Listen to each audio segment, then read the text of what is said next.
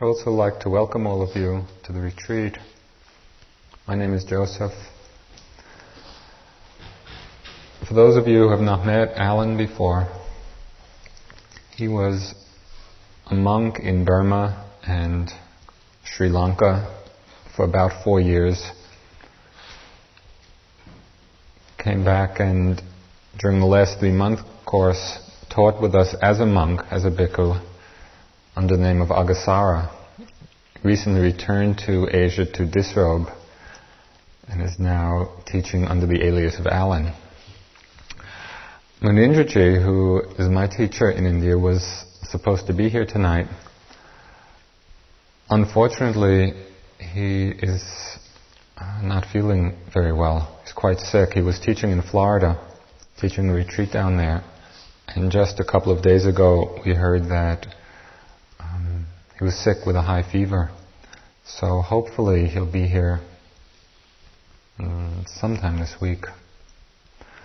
Um, I'll let you know how that's progressing.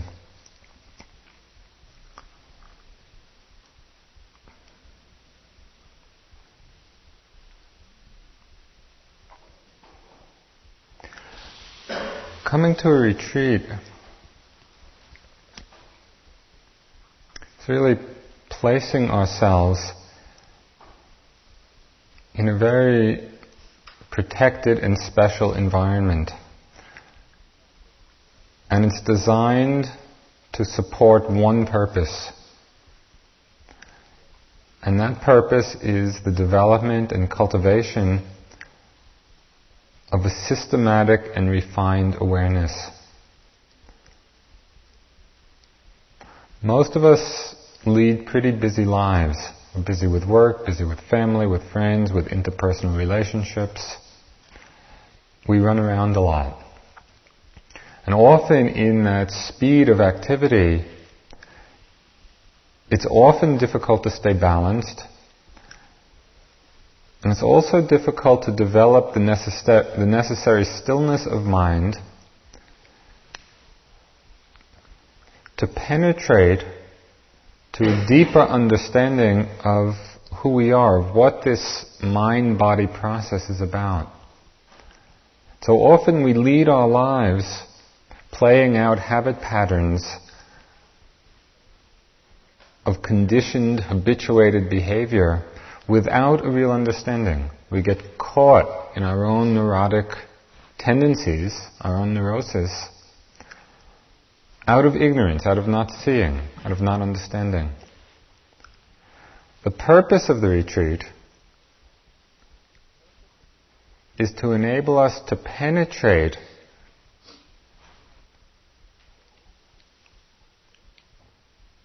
both into the patterns of our mind, the patterns of our bodily energy,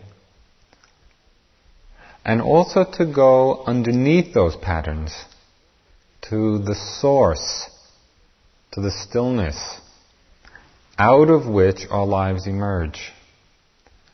So it's a tremendously creative and exciting process. It's slowing down enough and taking care enough to pay impeccable attention to the nature of our experience, to the small details of what we're doing. And out of that attentiveness, out of that care, out of that impeccability, we begin to develop a very profound understanding of the nature of our lives, the nature of existence. And out of that understanding comes peace because we are able then to harmonize ourselves, to integrate our actions with the truth of our experience. It's not easy. The Buddha likened this path of awakening to swimming upstream. The current is going the other way.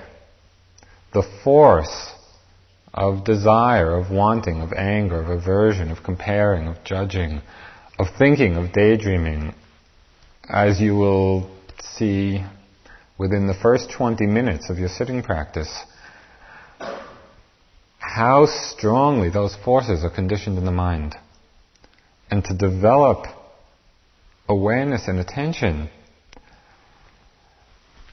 it's an upriver swim.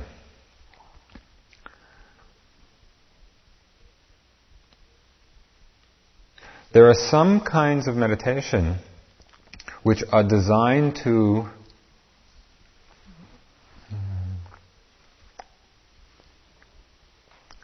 create a space of bliss. This is not one of those kinds of meditation. so if you have come for that, you should see Steve in the office after this talk or now. It is definitely not a bliss trip. It's a trip into the nature of things, into how things are, without interfering, without creating anything special. What the meditation does is to cultivate that mindfulness or attention into the entire range of our experience. And in this next nine or ten or twenty days, if you're staying for both retreats, whether it's the first time you've come to a formal retreat or the hundredth time,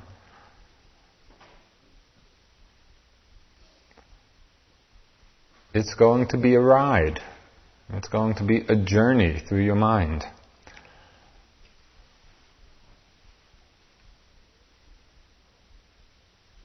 And it's all in there.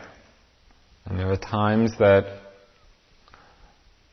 you think you're going to die of boredom or restlessness or agitation or pain. By way of encouragement, we have never lost anybody to boredom, restlessness, agitation, or pain by way of death.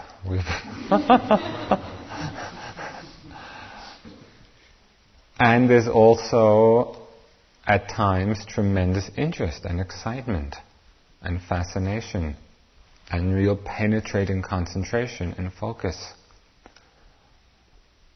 And you'll wish you were staying for months. And it's always changing. Knowing that, or being reminded of that, can help to create for you a balance behind all these changes. Know that what the practice is about is the development of an increasingly refined perception of the nature of the mind, the nature of the body.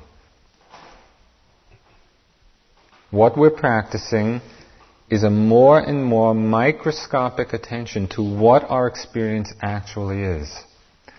And you'll see that this awareness, this attention, contrasts very strongly and sharply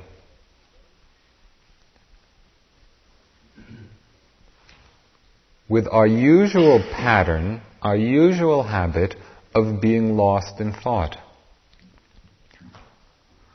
For those of you who are new to the practice, I think you will be quite amazed to see how much of the time our minds spend lost in thought. That is carried away by thought without knowing. As if we're asleep, as if we're dreaming.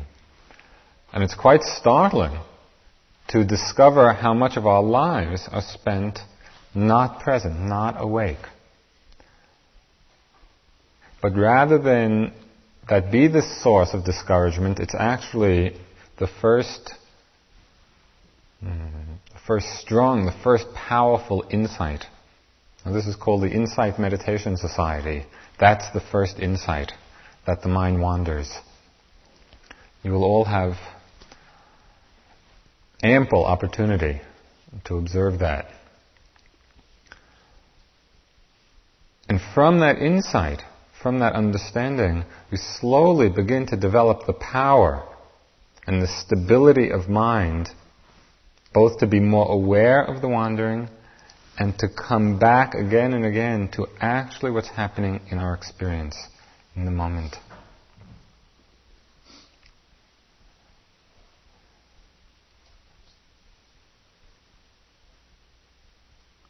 There are some guidelines which will be very helpful to you in this practice. We've, we've taught lots and lots and lots of retreats. And over the years of both our own practice and working with people, there are certain things which emerge as being amazingly helpful.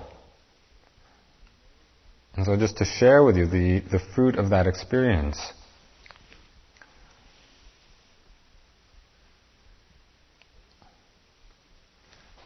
The first of these suggestions, to the degree that you're able, be patient.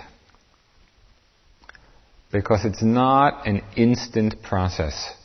It's not that you sit down and the mind opens up to this great cosmic bliss and you just cruise for the next 10 days. Trungpa Rinpoche, the Tibetan meditation master, he likened meditation to manual labor. That's much more what it's like, especially in the beginning. And so you have to get into the rhythm of it. You have to be patient. This patience means being aware that the ups and downs of practice are part of the practice. It doesn't mean that something's going wrong or it's a mistake or you're not doing it right part of the exploration of the discovery is the going through the ups and downs of feeling great and feeling depressed, feeling happy and feeling sad and bored and excited, the whole range.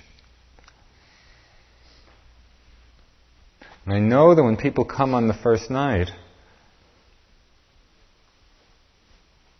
and hear about being patient, and the things change and their ups and downs, people are kind of mentally nodding and saying that's fine. See if you can make a point to remember tomorrow afternoon at about four o'clock. the first day, especially, I think, just the, the whole process of settling in is difficult and it's hard. Remember that all of that which happens the frustration, the boredom, the pain, whatever, is part of it. Be patient with it because it'll all settle out.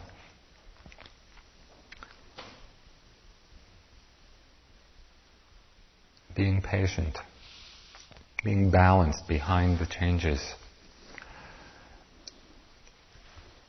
One of the greatest gifts of the retreat center, of this place, And the gifts that you give yourself and to one another will be the gift of silence.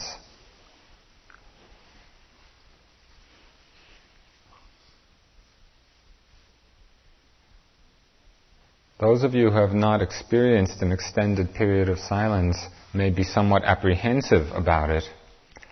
It's actually one of the most delightful and healing and peaceful and clarifying elements of the retreat. It's wonderful to be silent. It creates a spaciousness and a stillness in which the nature of our experience is so clearly illuminated.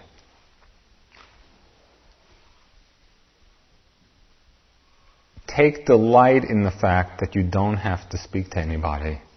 You don't have to relate to anybody. This is a time for you to be with yourself.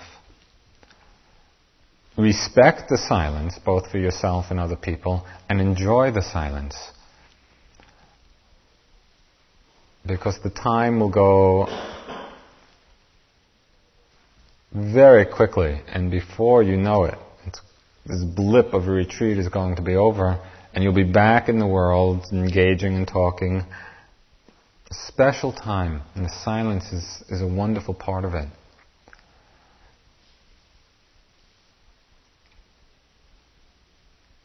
being patient, being silent, really cultivating that sense of aloneness. Be alone. Now we come together as a group and the group gives a tremendous amount of support. And the structure gives support. But let the silence and let the sense of inwardness be the predominant tone of your retreat. Take this time for yourself.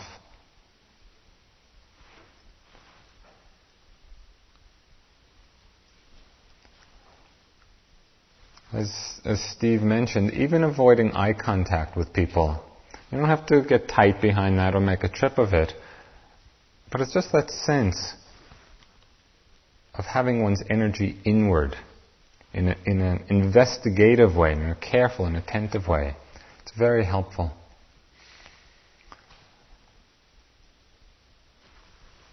A reiteration of something he said to please not use the telephone. You will find that if you use the telephone, your next four sittings will be a rehashing of the conversation. So be aware of that. And, and try not to, don't read and don't write. Because all of that is, all of that is secondhand stuff.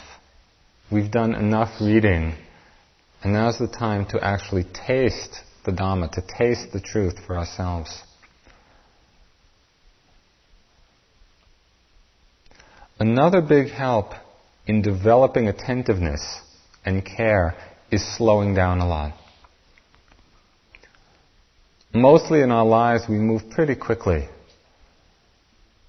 Here, there's nothing to do. It's just sitting and walking and sitting and walking and sitting and walking with occasional meal breaks. Move slowly. The more slowly you go, the more care you can take in paying attention to your experience. You also have to use some common sense with it, because there'll be times when the very slow movement's not appropriate. When you're online for lunch and there are 50 people behind you, or you're in the bathroom, or you're washing the dishes, that's not the time, you know, to make these microscopic movements. So use just your ordinary common sense wisdom those are times to practice quick mindfulness.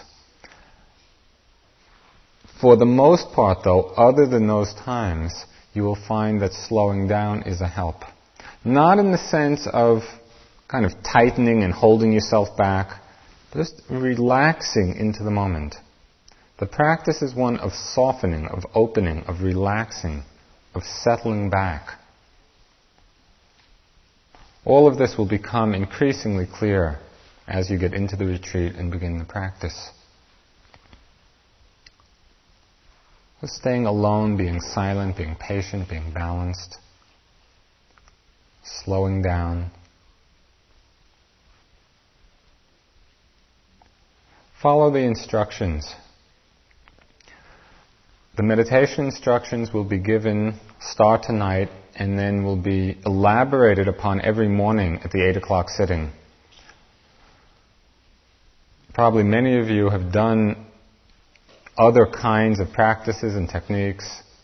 For the time that you're here, it will be most helpful to follow the instructions as they're given in a systematic way. And it'll enable you to get as deep an understanding as possible of this practice the end of the retreat, then you'll be able to evaluate it for yourself. But if you start mixing a lot of things during the retreat, it's going to get confusing for you.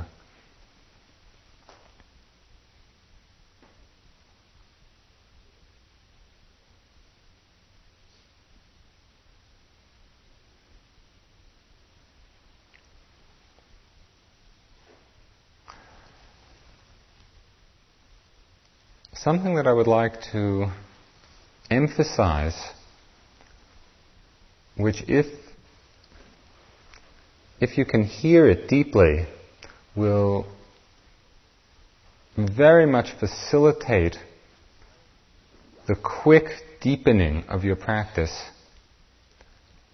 And that is that meditation does not mean thinking about things. There will be thoughts. Thoughts are going to come and go, and that's not much of a problem. And we'll talk about how to relate to them in a skillful way. But it doesn't mean that you sit and think about things, whether it's thinking about your work or your family or your relationship or the meditation, you know, or the talks. Meditation is happening on another level than the thought level. So this is by way of informing you that you shouldn't choose to sit and think.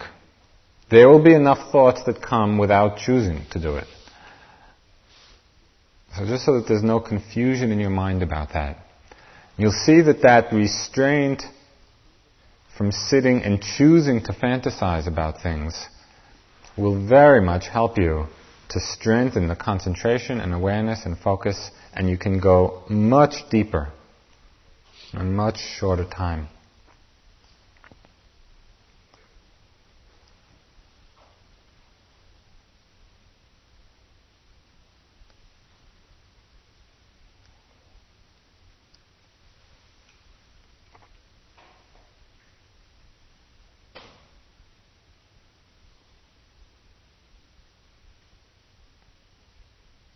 You know, when you look out at night, you look up at the sky, you see the stars, and maybe if you've ever looked through a telescope and seen, you know, the endless number of stars and galaxies, and just get a sense of the vastness of the universe.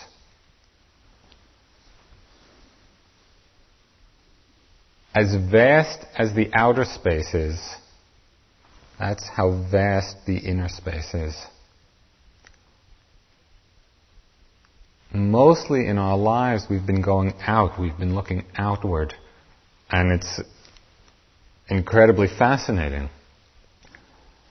The retreat is a time to turn that attention around and to begin to explore inwardly. And there's this incredible space and levels of reality to experience.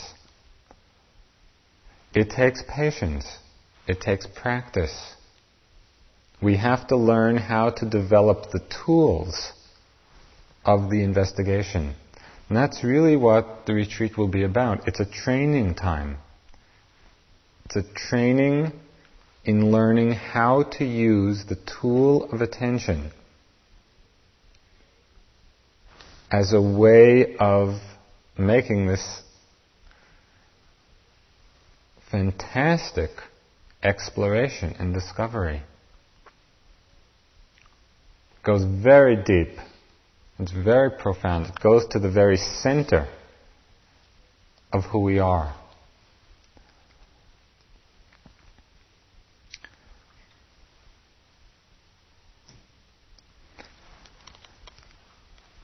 Sometimes as I come back to the center here from you know, teaching in other places, I wander around the buildings and I'm always just kind of opening closets and going into place and finding things that I didn't know were here. I was in the laundry room today and somebody had put up something on the wall which I thought was so nice. So I thought to share my find with you because it, it really sets the, the tone for the undertaking of the practice. Until one is committed, there is hesitancy and the chance to draw back, always ineffectiveness. Concerning all acts of initiative and creation, there is one elementary truth the ignorance of which kills countless ideas and splendid plans.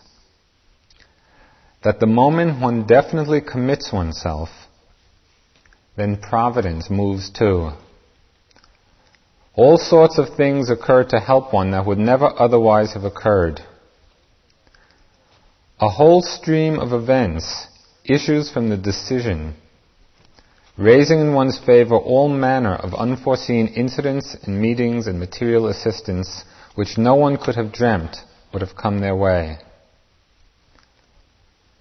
I have learned a deep respect for the following lines. Whatever you can do or dream, you can begin it. Boldness has genius, power, and magic in it.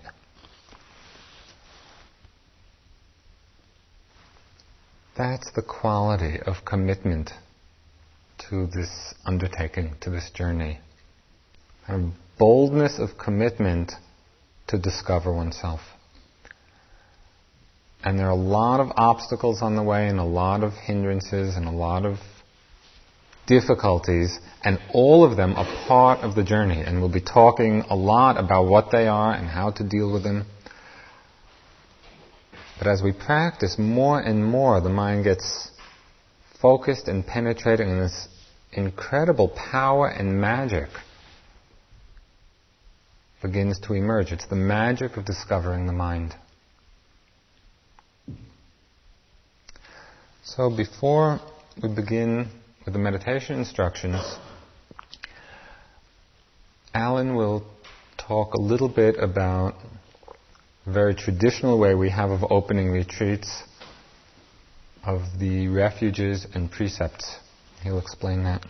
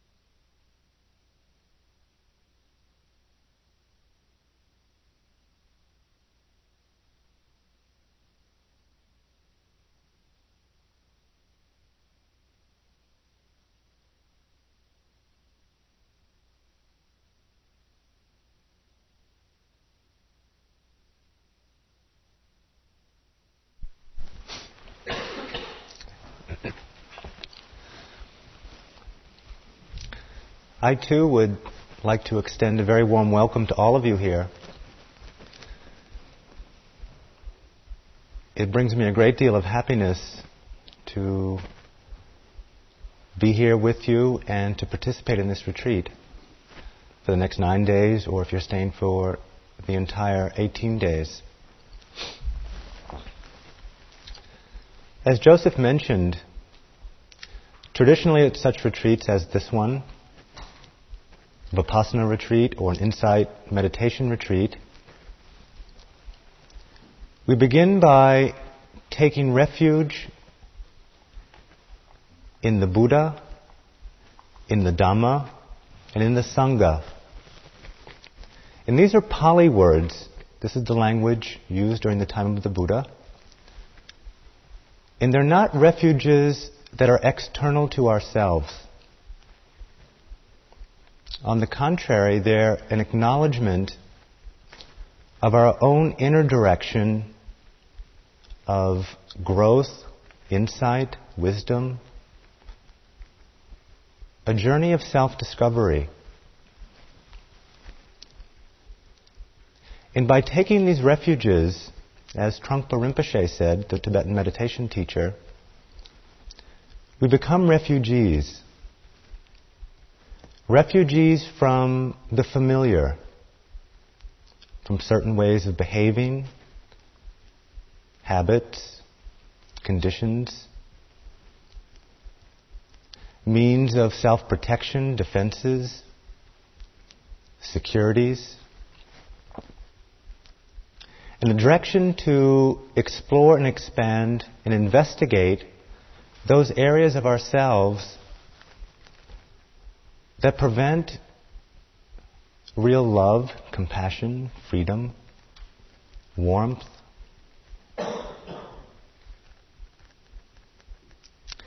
And by taking refuge in the Buddha, it doesn't mean taking refuge in the man who lived or was said to have lived 2,500 years ago.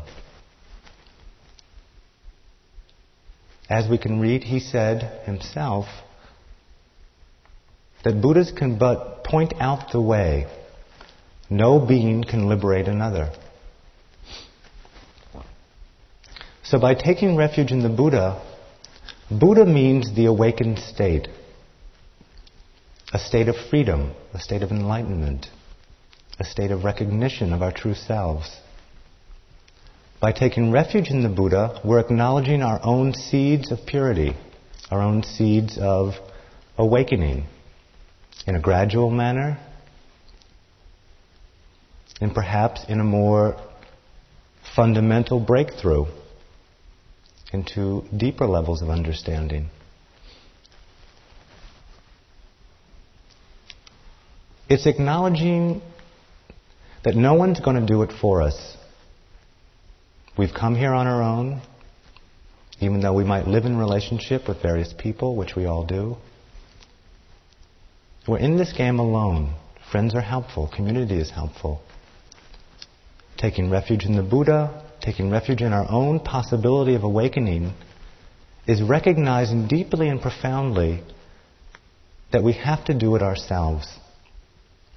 We have to take that committed responsibility to look at our minds, to look at our bodies, to investigate our life, and move in that direction of opening, the direction of freedom. Taking refuge in the Dhamma. Dhamma means the law, or the way things are happening. there are various processes or functions in how life exists, how it moves, how the mind operates.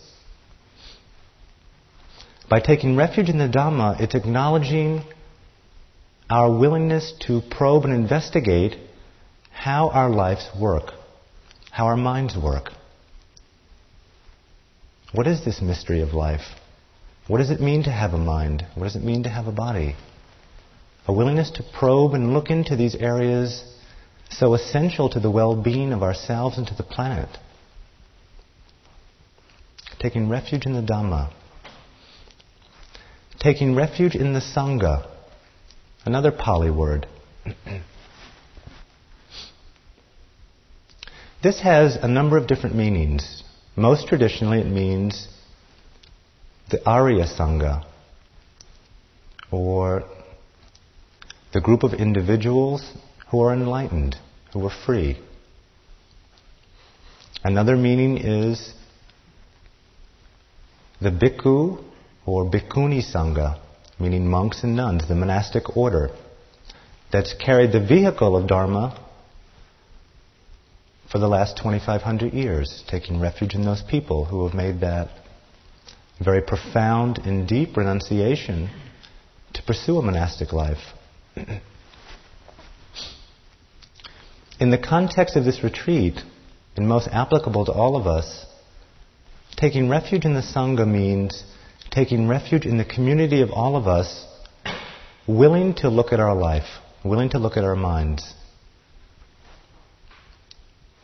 It's a recognition that comes on a personal basis of really seeing clearly what forces in our mind that prevent real harmony in the community. Forces of fear, mental energies of anger, of greed, of insecurity, of mental obscurity, confusion, and a real responsibility of working on those things which provide a level of dignity and fluidity among all of us here at the retreat and people on the planet, all life forms.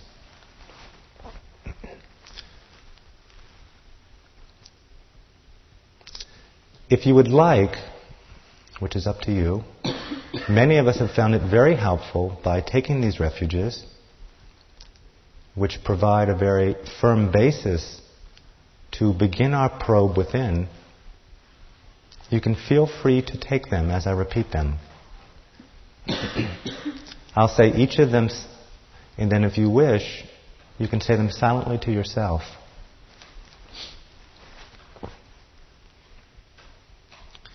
I take refuge in the Buddha, the possibility of my own awakening.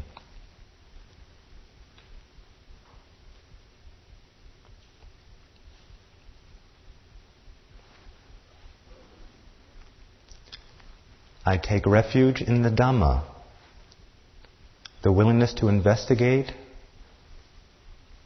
how the mind works, the laws that govern life.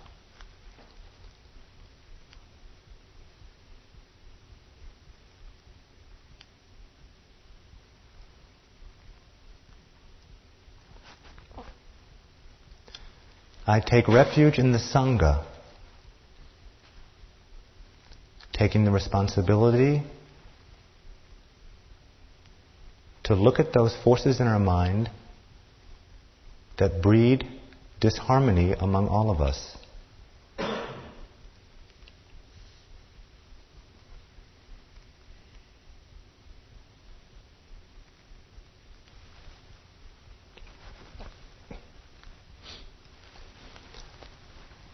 Also, at retreats like this one,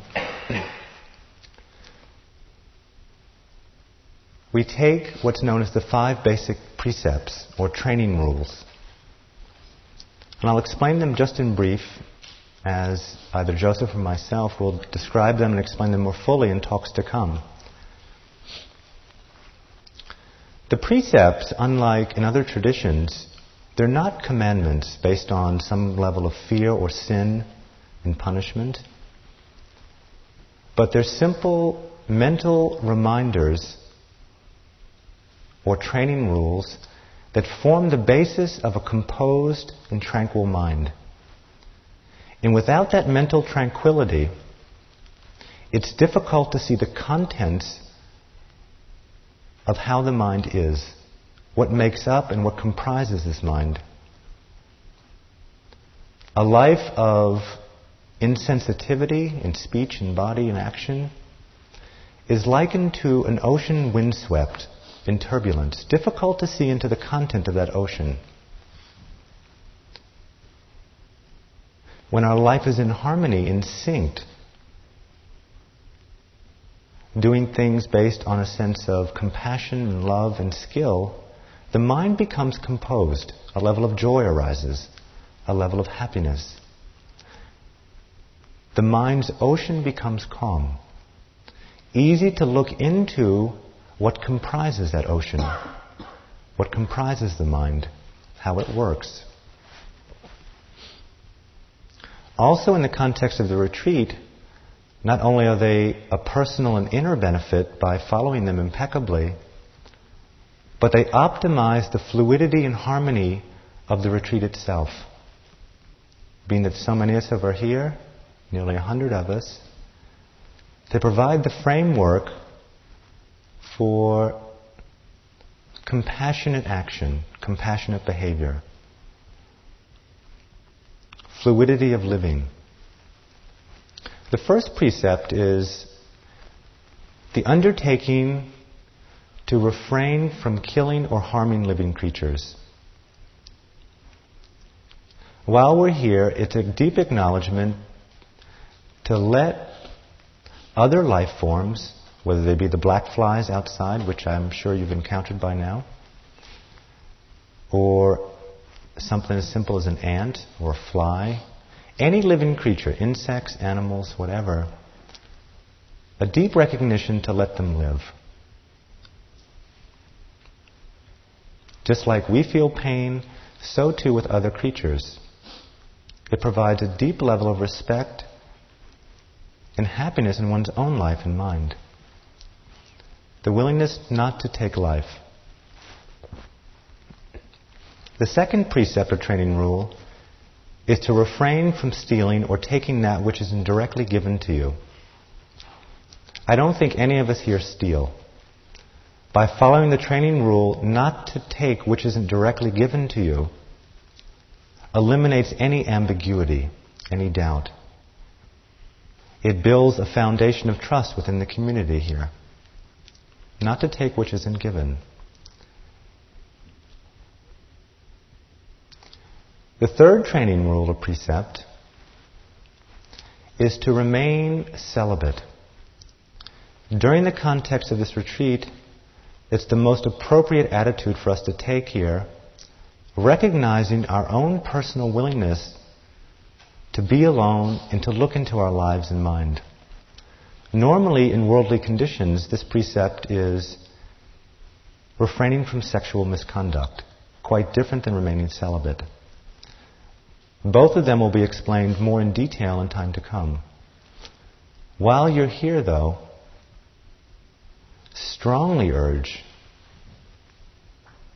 to remain celibate, and it can become a very beautiful way of spending your time here for the next nine days by really seeing very clearly in so many subtle ways how we put out messages through our clothing, through our appearances, of look at me. Don't you find me attractive? It's a time to be alone, as it's been mentioned. The time to look at ourselves. Trying to avoid eye contact, remaining silent. Being with each of us, being by ourselves.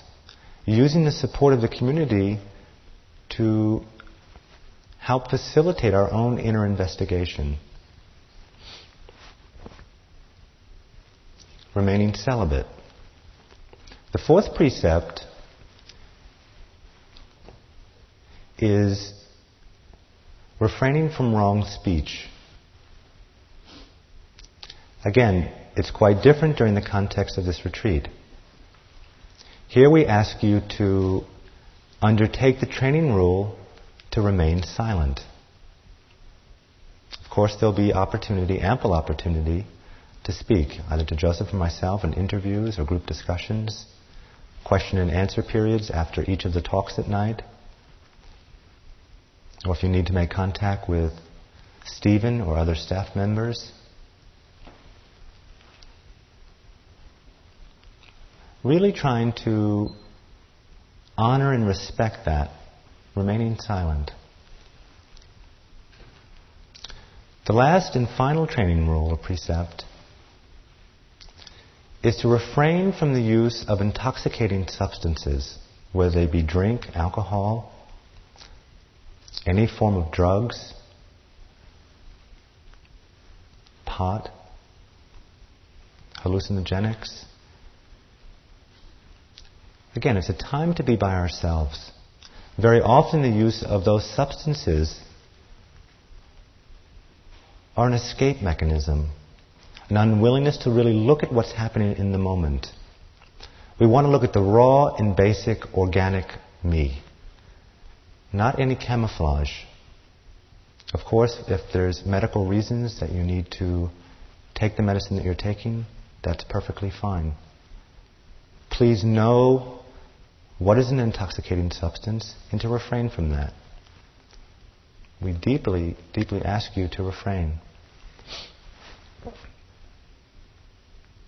Again, all of these precepts will be explained more in length and in depth in time to come.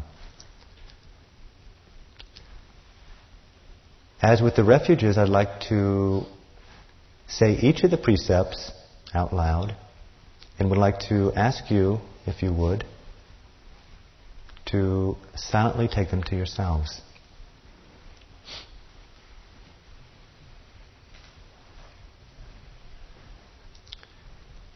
I undertake the training rule to refrain from killing or harming any life forms.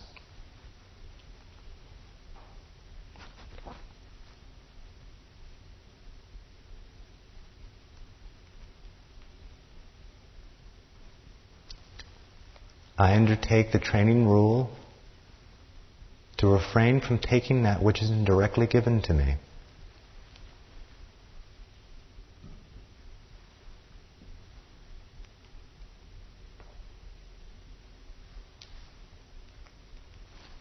I undertake the training rule to remain sexually celibate.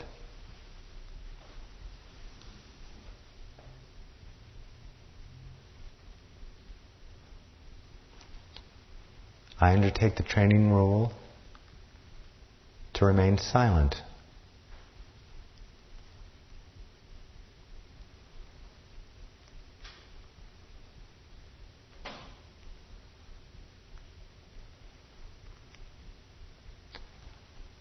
I undertake the training rule to refrain from the use of intoxicating substances.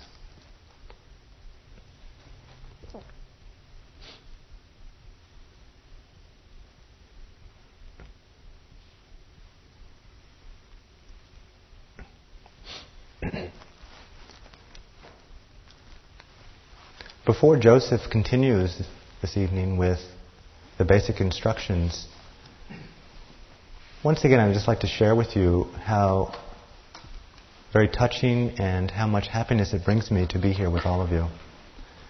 And I really hope that it's a very fruitful time for all of us. Thank you.